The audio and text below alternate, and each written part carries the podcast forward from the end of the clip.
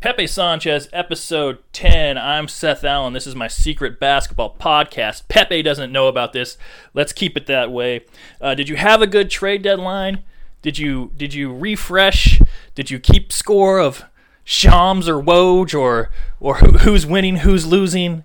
Uh, did you read the, dra- the the trade grades? Uh, I had a I had a fun deadline. It was again I, I kind of I dabbled back on Twitter just because you you know you need it you need it in your veins right for for times like these, and I had to use the the Asville Pod. Uh, Twitter account, which was much more limited. You know, it, not following a lot of people, so you don't get quite the the the crushing tsunami of, of takes and, and and overreactions and and overreactions to the overreactions and then overreactions to the overreactions to the overreactions. And I gotta say, when you've like really disconnected from Twitter mentally and you're not used to it anymore, and you dip your toe back in, I gotta say it it comes through really clearly how everyone seems stupid and it's just so absurd and pointless. It's like it it just looks awful once you're out of it. And so I was happy to see I'm like, "Oh yeah, I'm not really tempted by this anymore." Uh, but I do need the juice, you know, and the juice is worth the squeeze around the trade deadline for me. Uh, you know, refreshing and all that stuff, seeing what's happening. I, I got some. Here's some takes for you. Uh, big win. I got. I haven't seen these takes anywhere, but the biggest winner for me, uh, I got a couple of them. Number one, Jae Crowder. Let's talk about the 4D chess career moves that Jae engineered here. Okay, he's s- take you back to the playoffs. Suns disgrace disgracefully exit. He does not play well. He appears to be uh, washed or pre-washed, right? And a lot of stains. All right, got to get some dawn on there. He shows up to camp, loses his starting spot. All right, he sees, and then he enters uh, 4D chess mode, and he's like, you know what? I'm not playing. and everyone's like, okay. Now, if he would have played Jae Crowder probably would have played uh, fair to Midland, you know, uh, basketball up to this point. Uh, teams maybe not that hot on him, but since he wasn't playing, everyone's like, you know, we need a veteran uh, who can guard, who can shoot threes, who's who's proven themselves. And I, I loved when this happens in the NBA. I was like, someone not playing is the best deal for them by far because it kind of Jae Crowder's available. He's not going to play for Phoenix anymore. He's sitting out. Every contender wants Jae Crowder. Building, building, building, building. The hype comes back. what if he just would have been played? He just would have been a kind of shitty dude played, you know, off the bench. So congratulations to him. I hope he, you know, wins a ring with the Bucks. but the bigger winner, the bigger winner uh, was Gary Payton II, of course, uh, getting traded back to the Warriors. So let, us walk through what Gary did. Now, this was brilliant, too. Okay. Uh, last season, all right, plays a great role uh, for the Warriors. Uh, you know, shows that, you know, in this kind of role, he can be valuable, all right, after kind of being in and out of the league for a long time, for his whole career up to that point, all right. Wants money, wants to get paid. Warriors are like, no, we can't pay you that. So he's like, okay. Begrudgingly, he comes to Portland, where he says at one point he had to do it for the money. he said, uh, Eric Garcia Gutterson reminded me, he said his first press conference was that he was going to have to thug it out this season. Like, he clearly just didn't want to be here, right? He, he wanted his money. He wanted his, you know, and this is a guy who had been like a Mr. like 10 day contracts for his whole career. So, you know, you want that security. You want to finally get a real multi-year NBA contract so you'll have a place, you know. So he comes up here clearly not because he wants to, just because he wants to be paid. Uh, barely plays. Um, Blazers start making some noise about, you know, Gary's uh, not hurt anymore. Okay, so he goes, okay, so I'll play. He's he's playing a little bit. Um, uh, you know, uh, and then okay, he gets traded back to the team he wanted to be on, the Warriors, uh, for five second round picks, which second round picks value is obviously uh, most of the time little or nothing, uh, it practically. And so now he's on the team he wanted to be on, the team where he's had the most success, with the money he wanted. He won this whole thing. Gary Payton II, played the whole thing beautifully. All right, for him, chess moves. You know what I mean? Not checkers. And then it comes out like, oh, the team didn't like him. He didn't like the team.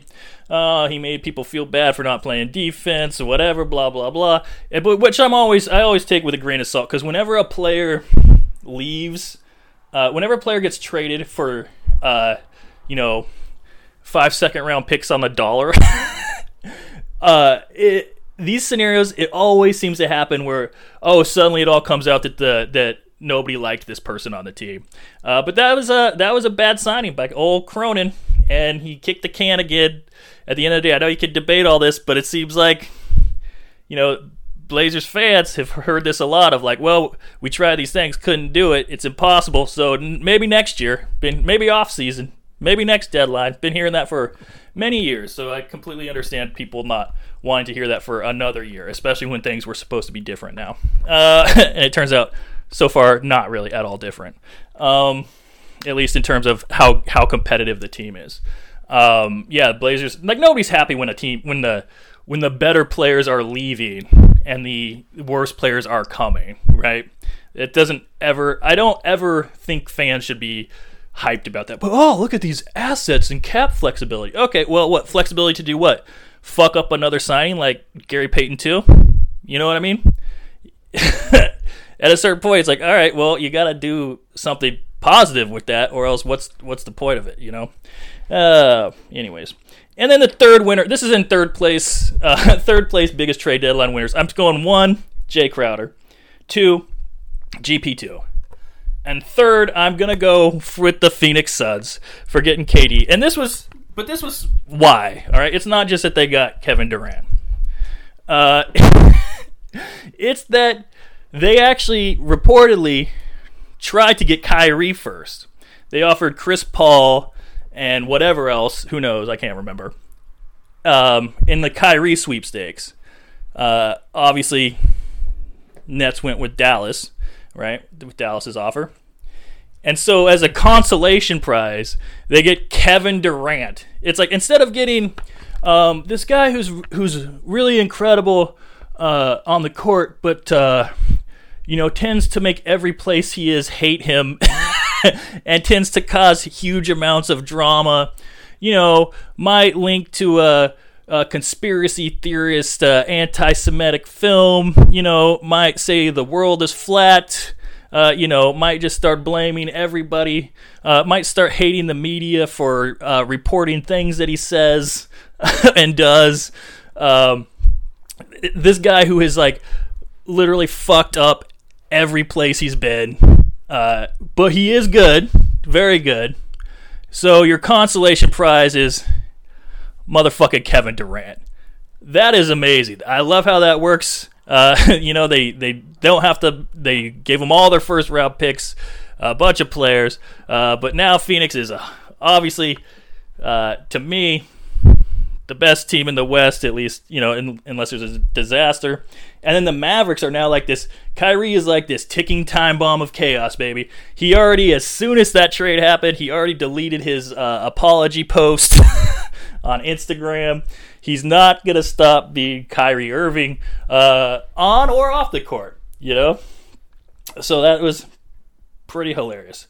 Uh, but now I'm, I'm, I'm, I'm glad it's behind us, you know? Uh, I'm glad the trade deadline has come and gone. Underwhelming, of course, for the Blazers. I mean, I, I'm not in the Twitter debate. I know people who are like super into into the weeds will kind of defend these these moves as like the best thing they could do. Uh, allegedly, they did offer uh, a nice package for OG, and OG didn't get traded. So, you know, whatever, maybe. Um, but it's just when you spent when you spent uh okay when you you fire the old the old GM and you're like things are going to be different and then you're like you know what we're committed we're in win now mode and we bring in these guys and then a few months later you know like we're not actually in win now mode. We're actually in. Uh, uh, it looks like we're gonna get worse mode, but we're it, last year was a tank. This year, post deadline is clearly a soft tank. Right? It's a soft tank. Uh, we're gonna have to play motherfucking Cam Reddish, and even I was talking myself into it. I was like, well, you know, I bet Dame can really get Cam to uh, focus and accept the role. You know, accept that he's not a not going to play point guard for once in his life. You know, and get him to just go with it and maybe and uh, maybe this and maybe that. And I do like Matisse, even though he can't exactly uh, dribble or shoot. I still I like him. I I enjoy him uh, as a as a defensive uh, you know prodigy that he is and all that stuff. Uh, UW, and, but you know, you, you told us it was win now, and then you made a bunch of moves that are clearly not win now. That are maybe later will have the flexibility to blah blah blah, which is something that Blazers fans have been hearing for, uh, you know, more than half a decade. And also, you just fucked up a your big free agent signing uh, you just fucked that up clearly because he's going back to the team for five second round picks. So, what confidence are we supposed to have that you're going to use that flexibility for something good? If you fucked that up, you know, you fucked up some other stuff.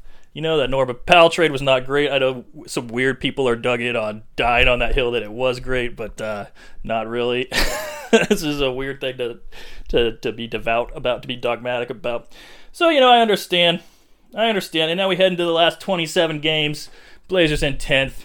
Uh, five or six teams in the West just made moves to get better. Um, Blazers are in 10th, and they move, made moves to uh, get less competent at basketball on the court. So it's not going to be good. Uh, but also, we're not going to tank quite enough to really get uh, you know, we have to get very lucky in the draft to, to change the fortunes. And this is just life as a Blazers fan, and we know it. You know, we're kind of fucked. I think that the the vibe is okay. For the rest of Dame's days, all right, the Blazers are going to pay him forty million dollars a year. Uh, we're gonna we're gonna root for Dame. The team will let us down. He'll win some. We'll have some great moments. We'll have some Dame times where we feel good but then the team will ultimately disappoint us. And that's uh, that's the deal. I think that's the deal Dame made. and, you know when he went through that that soul searching, uh, and I think uh, you know, yeah. I mean, if you Google Maps his house, you can uh, maybe understand why he made, he made that. It's a good. It's not a bad deal for him. Uh, you know, I would. I'd like to see the team. Uh, you know, at least at least try to contend for a championship at some point in my life uh, but you know, we're we're running out of life over here, so you know, you do what you can. You know, you enjoy what you can. I bought a Sacramento Kings Beam Team T-shirt. I brought. I bought. This is this is how I process things. I I I have shit on the Kings my whole life. Uh, yeah. Uh, actually, I had sympathy for them because clearly, uh, you know what, 2002 Western Conference Finals clearly rigged against them the Lakers should have to hang fucking David Stern's name next to that banner and the 2000 banner. Same thing happened to the Blazers a couple years before, right? We know it. And uh, yeah, David Stern's name should definitely be in the rafters of Crypto Arena. Um, very fitting that the Lakers named their arena after a scam, right? hey, but anyways, uh, so I, but but post that, you know, post the Vlade, post the Peja, post the Peja, you know, Jay Will, Chris Webber, like the Fun Kings, Doug Christie, his wife following them around in the team bus, always funny to me. Uh, I've, I've always just made fun of them. Uh, their social media was always hilariously uh, funny, in like not intentionally. Um, their team was always a mess. I like that guys, you know, guys would you, you see a cool player, then they go to the Kings, and you're like, ah, well, R.I.P. Never gonna hear from that guy again. At least he got a couple a couple mil more for for the end of his career uh, for going to the Kings. But now they're like, they're so fun. They got the beam, you can see it from space. And now I'm like, you know what? I'm gonna just dabble. I'm gonna watch the Blazers. You know, I'm gonna I'm gonna root for Dame to overcome the odds, and it will happen sometimes, and uh, it'll ultimately be disappointing. That's that's the that's the trajectory for the rest of my life. Uh, but uh, now I'm I'm jumping in. I bought a Beam Team T-shirt. All right, and I can't wait to wear it. And people are going to think I'm a Sacramento Kings fan. And you know, I'm a fan of this team in this moment, mostly because I'm coping with what my own team continues to do to me. Uh, but you know what? Light the beam. That's all I can say. Light the beam. And now I turn my eyes, hopefully, towards the All Star game It's coming up. I love All Star Weekend. I think next episode is going to be my primer. I'm going to give you my secret recipe for Seth Allen's own All Star Juice. Welcome home, Shelly. I'm ranting about the NBA. Uh, yeah, you can say something if you want. I just said, oh. Oh, okay. Uh, uh, I, I'm I'm teasing next episode. I think is going to be my All Star primer. I've taken that weekend. I've blocked it out from comedy so I can stay here. I can get all, into all the events. Uh, Seth's secret All Star game, All Star weekend juice. Sounds nice. Nice. Thank you. Wait till you try it, and if you try it, you will buy it. Corny. Thank you. All right, that's it, everyone. Uh, recover well. Hug your kids. Uh, you know, uh, kiss your dog. Uh, um, you know, whatever you gotta do to Your cat's ass. slap your cat's ass. Give it a little pat, pat, pat. I will be back. We will be back. Uh, like chiroprac. Thank you.